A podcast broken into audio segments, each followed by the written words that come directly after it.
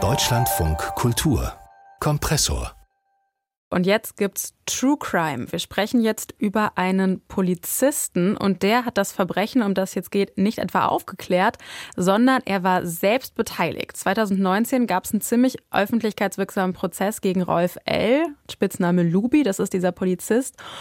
Und ihm wurde unter anderem Autoschieberei vorgeworfen. Lubi wurde verurteilt und aus dem großen Skandal mit Polizeibeteiligung hat das Podcast-Label Studio Bummens erstmal einen True Crime Podcast produziert und jetzt ganz neu auch eine Serie unter dem Namen Lubi, ein Polizist stürzt ab. Das ist eine vierteilige Miniserie und eine 90-minütige Dokumentation, beides in der ARD.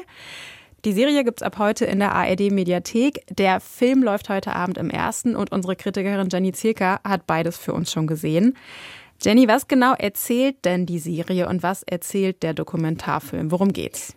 Ja, wie der Podcast wird eben diese Geschichte von Lubi, also Rolf L., aufgerollt. Zuerst seine Polizistenkarriere. Er hat ja zunächst als sogenannter Teamführer einer Brennpunktstreife im Görlitzer Park in Berlin gearbeitet. Der Görlitzer Park ist bekanntlich ja berüchtigt als mhm. Drogenumschlagplatz. Da gibt es viele Probleme. Und Lubi sollte da sozusagen auch deeskalierend wirken. Das hat er auch gut gemacht. Aber der Mann ist dann nach einer Gewalterfahrung im Dienst selbst drogenabhängig geworden. Er schiebt das ein bisschen auf diesen Vorfall. Also er hat auch mhm. vorher schon gekokst, erst beim Feiern, dann auch beim Arbeiten. Aber richtig schlimm wurde das, nachdem er angeschossen wurde und eine Weile krankgeschrieben war. So ein bisschen werden im ersten Teil der Serie also die Umstände erklärt und mitverantwortlich gemacht. Wir können ja mal reinhören, was Lubi selbst und jemand von der äh, Polizeigewerkschaft dazu sagen. Das sind so halt die, das sind so Sachen, die halt passieren im Dienst. da gab es halt damals auch noch nicht unbedingt die psychologische Betreuung. Der Dienst muss weitergehen. Also Monate danach fragt keiner mehr, wie ging es dir bei der Schussabgabe. Hast halt zugesehen, dass du selber damit klargekommen bist. Aber irgendwann wird man mit diesem Problem alleine gelassen. Hast du halt zwischendurch dann halt Nachtschweiß, äh, bist halt früh morgens dann aufgewacht, hast dich gefühlt, als sitze ein Marathon hinter dir, warst halt gerädert. Und dann wird noch erzählt, wie er in, also in weiteren Teilen oder auch im Film, wie er in diese Autoschieberszene reingerutscht ist. Es geht um schnelles Geld für Drogen. Er wurde immer unvorsichtiger, hat Polizeicomputer genutzt, ist in Uniform teilweise aufgetreten. Und all diese mhm. Verbrechen sind dann irgendwann nach langer Fahndung aufgeflogen. Man verdächtigte ihn zunächst der Kopf dieser Autoschieberbande zu sein und stellte dann aber fest, dass er eben doch nur ein süchtiger, kaputter Handlanger war. Und jetzt sitzt er eben im Knast und bereut und da fanden auch die Interviews statt. Jetzt braucht man für einen Podcast Töne, für einen Film oder für eine Serie braucht man aber natürlich Bilder. Was sind das für Bilder? Ja, da sind äh, natürlich viele Beteiligte selbst im Bild. Lubi in langen Gesprächen, der kann auch ganz gut reden. Dann Leute wie sein Rechtsanwalt, der Oberstaatsanwalt, der Zuständige für Autoschieberei beim Landeskriminalamt, aber auch der aus Polen stammende Dieb zum Beispiel, der diese zu, äh, zu verschiedenen Autos hauptsächlich geklaut hat und auch sehr offen und auch unterhaltsam davon erzählt. Mhm. Und der Chef dieses ganzen Rings, der ist nämlich äh, quasi später geläutert und dann stellt er sich der Polizei, weil er todkrank ist. Das hat äh, den Fall dann viel schneller aufgeklärt als erwartet. Und zu diesen Talking Heads gibt's Originalbilder der Berichterstattung, aber dann auch viele Bilder, die, naja, so symbolisch so ein bisschen die Themen äh, Gefahr, Drogen, Spannung, Verbrechen illustrieren sollen und die Fun ich wirklich völlig das? überflüssig ah. finde. Ja, ja, das ist, das ist wirklich überflüssig. Das sind so, da erzählt Lubi von seiner kaputten Ehe und als Trennerbild sieht man, wie ein, ein Sandsack in Zeitlupe mit Boxhandschuhen bearbeitet mm. oder es gibt mm. flackerndes Licht und Kokslines, die gezogen werden, darunter dann so dreuende Musik. Da platzt dann so eine Art symbolische Illusion neben ihm und alles versinkt in Pulver. Also die Bebilderung finde ich teilweise wirklich hilflos und klischiert, den Inhalt allerdings nicht.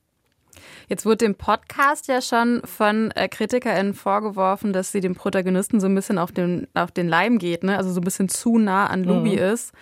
Findest du das für die Serie oder den Film auch so? Nee, das empfinde ich eigentlich nicht. Ich empfinde diesen Lubi als recht offen, teilweise klar auch selbstmitleidig, aber das merkt man ja. Also man versteht, dass er das Ganze natürlich am liebsten auf die Drogen oder seinen schweren Beruf mhm. und die mhm. anderen schieben möchte. Das macht ihn nicht zu einem sympathischen Charakter, sondern zu einem schwachen. Aber so wie er verhalten sich ja viele Menschen in solchen Fällen. Also Menschen sind ambivalent. Kaum jemand ist nur gut oder nur böse. Dieses Wegschieben und sich selbst beweinen ist ja auch ein Zeichen, dass er tatsächlich ein schlechtes Gewissen hat und es selbst nicht fassen kann, was für ein schlechter Mensch in Gänsefüßchen oder schlechter Vater auch und schlechter Beamter eigentlich ist. Der hat sich alles kaputt gemacht, weil er so ein bisschen typisch berlinerisch, und das sage ich voller Zuneigung für meine Stadt, weil er den großen Zampano, den großen Max markiert hat. Ne? Ist dabei aber nicht unsympathisch oder narzisstisch, narzisstisch, sondern kommt eher ein bisschen schlicht oder vielleicht einfach denkfaul rüber oder hat eben wie viele andere keine Lust, über die Konsequenzen nachzudenken. Mhm. Ich finde schon, dass das eine Menge davon wiedergibt, wie Menschen eben sind oder sein können. Also ich höre daraus, Du würdest es empfehlen, die Serie mhm. und die Doku, mhm. beides? Mhm. Ja, also diese bildlichen und soundlichen Sperenzchen, wie gesagt, die haben mich schon gestört. Da hätte man sich einfach mal was anderes überlegen müssen. DokumentarfilmerInnen finden ja teilweise großartige visuelle Ideen für O-Töne, zu denen sie keine Bilder haben. Und das fehlt hier. Das sind klischierte Bilder, immer das, was einem als erstes einfällt und sehr sensationistisch aufgearbeitet. Ich würde aber schon sagen, dass Film und Serie, die Serie noch mehr, weil noch viel komplexer und viel mehr Aspekte drin stecken, dass die auf der inhaltlichen, also verbalen Ebene versuchen, ein wirklich komplexes Bild dieser Schuld und Sühne und was sind überhaupt Lügenthematik zu malen. Und das gelingt, wie gesagt, allein durch die sehr offenen O-Töne gut. Man versteht viel darüber, wie Polizisten arbeiten, wie überfordert die sind, mhm. was da alles im Argen liegt, wie sie aber auch selbst schuld sind. Ich finde auch lustig, dass der polnische Autodieb eigentlich am sympathischsten rüberkommt. ähm, der ist sich dieser moralischen bzw. unmoralischen Dimension seines Handels total bewusst und das wirkt eben dann wieder ehrlich. Und am besten fand ich eigentlich einen wirklich sehr schönen echt der patemäßigen O-Ton vom Chef der ganzen Autoschieberbande, der sich ja der Polizei gestellt hat, wie gesagt, und am Ende weise zusammenfasst, von welchen bescheuerten Regeln diese Art von Kriminalität eigentlich getrieben wird. Und da hören wir vielleicht auch noch mal rein. Wenn du in dieser Maschinerie der kriminellen Vereinigung, sage ich einfach mal so, äh, mit drin steckst, dann bekommst du irgendwann mal das Gefühl, es gibt so etwas wie einen Ehrenkodex. Wenn die Polizei jemanden befragt, dann hält man die Fresse. Und er ist der Erste, der singt. Nein, Mann, die Ehre, die Ehre ist tot. Da gibt's keine Ehre. Wir sind Verbrecher. Was für eine Ehre. Wir klauen ein Auto. Wir verkaufen ein Auto. Wir nutzen den Geld von anderen Leuten. Was für eine Ehre.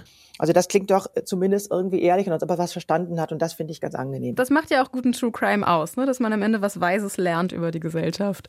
Jenny Zirke hat für uns geguckt, Lubi, ein Polizist stürzt ab. Das ist zum einen eine ARD-Miniserie, die heute startet. Es geht um einen Polizisten, der selbst Teil eines Autoschieberrings ist. Eine wahre Geschichte und darum gehört zur Serie auch noch eine 90-minütige Doku. Die hat Jenny für uns auch geguckt. Danke dir. Gerne.